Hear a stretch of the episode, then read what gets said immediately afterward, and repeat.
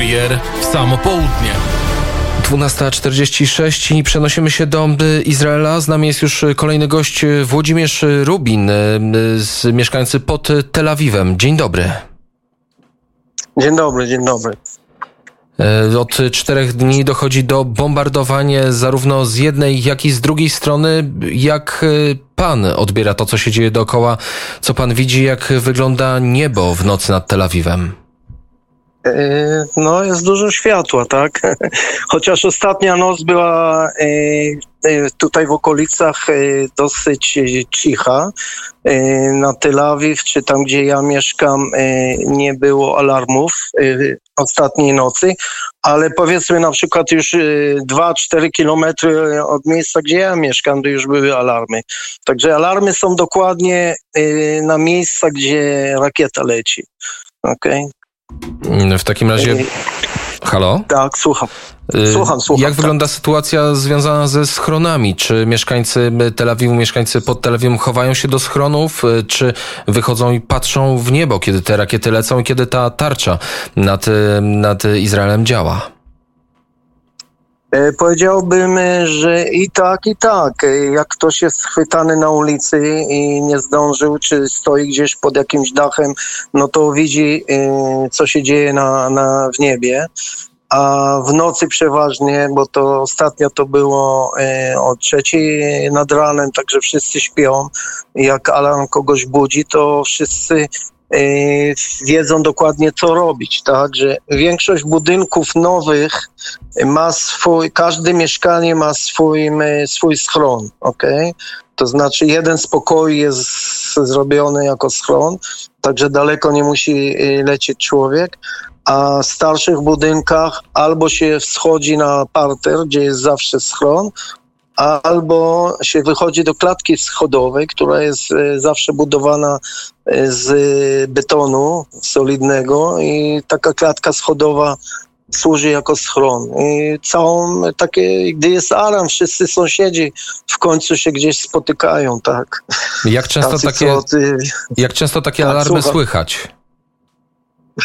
Y, jak słychać? Jak często? Jak często y, zdarzają się te alarmy? A jak często? Y, słuchaj, na co, to zależy od okolicy. Cała okolica y, w pobliżu y, gazy, to oni już cztery dni siedzą w schronach, bo oni nie mają wystarczająco czasu, żeby gdzieś uciec, jak jest alarm. Także dos, do, dosłownie cztery, cztery dni już siedzą w schronach.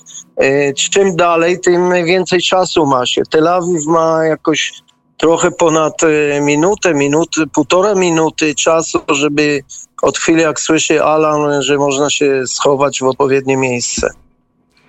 Tak wygląda sytuacja w Izraelu. Przed chwilą gościem na antenie Radia Wnet był Osama Abu Zabajdach, prosto ze strefy gazy, który opisywał, jak wyglądają te bombardowania z jego perspektywy, z perspektywy mieszkańca Palestyny, perspektywy człowieka, który nie może się schować do schronu widzę tutaj sporą, sporą y, rozbieżność. Y, wczoraj Jan Kirschenbaum, też mieszkaniec Tel Awiwu, mówił, że mieszkańcy są zmęczeni. Z drugiej strony w strefie gazy mieszkańcy boją się o swoje życie. Jak pan to widzi? Y, przede wszystkim muszę podkreślić, że współczuję cywilom tam, okej? Okay?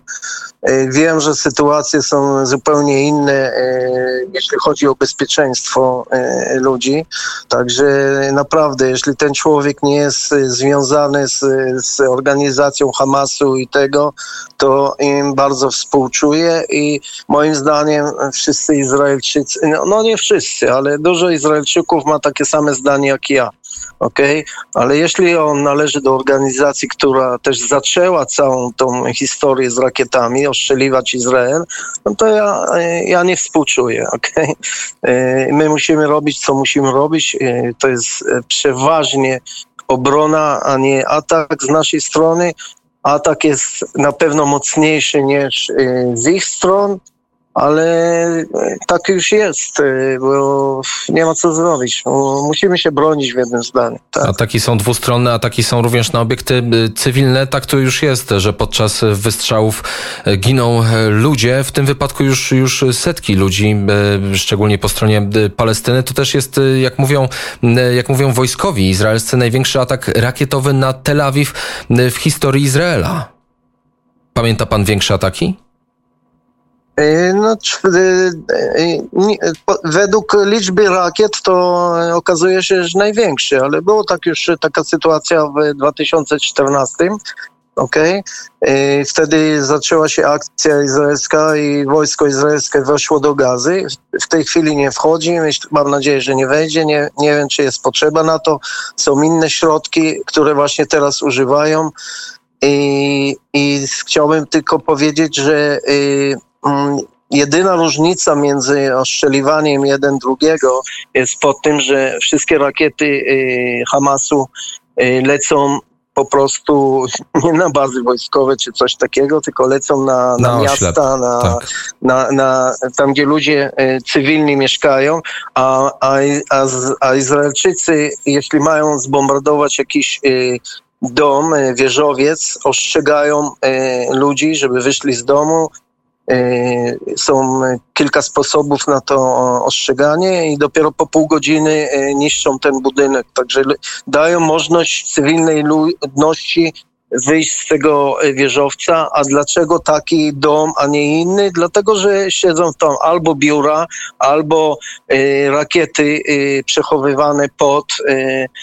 Także to nie to, że idzie na każdy, na każdy budynek w gazie, tylko wiadomo dokładnie kto, gdzie znajduje się i kiedy i co tam jest w tym budynku. No tak, mówi pan o tym, że nie jest to strzelanie na oślep i że, i że to też jest y, ostrzeganie wcześniejsze. Tutaj mieszkaniec strefy gazy mówił, że ostrzeganie jest rzeczywiście, ale nie pół godziny, tylko zazwyczaj około y, pięciu minut, ale zostawmy to. Mówił pan, że, tak, że pana tak, zdaniem tak. nie powinien, y, nie powinien Izrael wejść zbrojnie do strefy gazy. Czy też tak uważają inni Izraelczycy, z którymi pan rozmawia? Y, z którymi ja rozmawiam, wiesz, każdy ma swoje zdanie, tak, ale... No więc co mówią, co mówią ludzie? Mówi się, y, myślę, to też zależy, gdzie, gdzie kto mieszka, ok? Na pewno ci, co mieszkają naokoło gazy, chcieliby, żeby w końcu Izrael zrobił z tym porządek, żeby była cisza na lata, jak najdłuższa.